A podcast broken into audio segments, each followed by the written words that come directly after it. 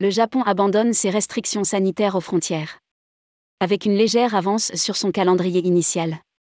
Dès le 29 avril, il ne sera plus nécessaire de fournir un justificatif de vaccination ou de dépistage négatif du Covid-19 pour voyager au Japon. Rédigé par Nicolas Lepage le vendredi 28 avril 2023.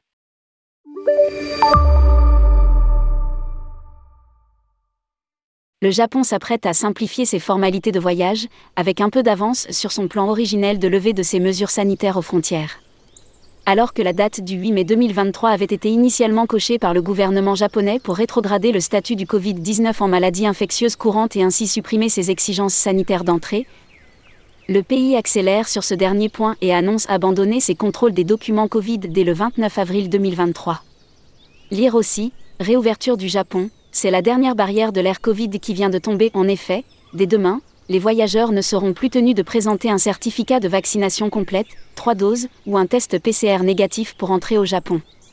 À partir de minuit, JST, le 29 avril 2023, tous les voyageurs et rapatriés ne seront plus tenus de présenter soit un certificat de résultat négatif du test Covid-19 effectué dans les 72 heures avant le départ, soit un certificat de vaccination Covid-19 valide de trois doses ou équivalent déclare le ministère japonais des Affaires étrangères sur son site internet.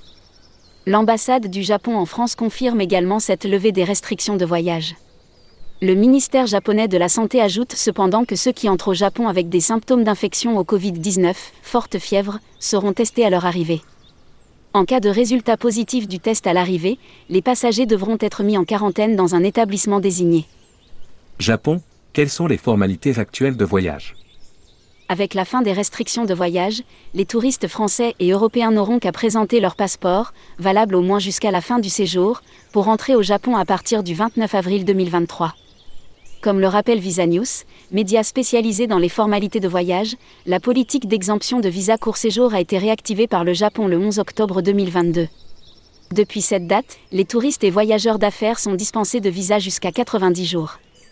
Pour un voyage de plus de 3 mois au Japon, l'obtention d'un visa est nécessaire.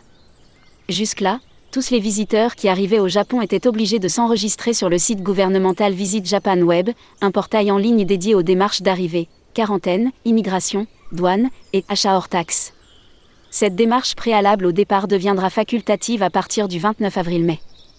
L'utilisation de Visit Japan Web reste recommandée pour simplifier votre arrivée explique l'Office national du tourisme japonais, et ce, dans le but de fluidifier le processus d'immigration à l'arrivée. Après enregistrement en ligne, un QR code est automatiquement généré et est à présenter à l'arrivée au Japon.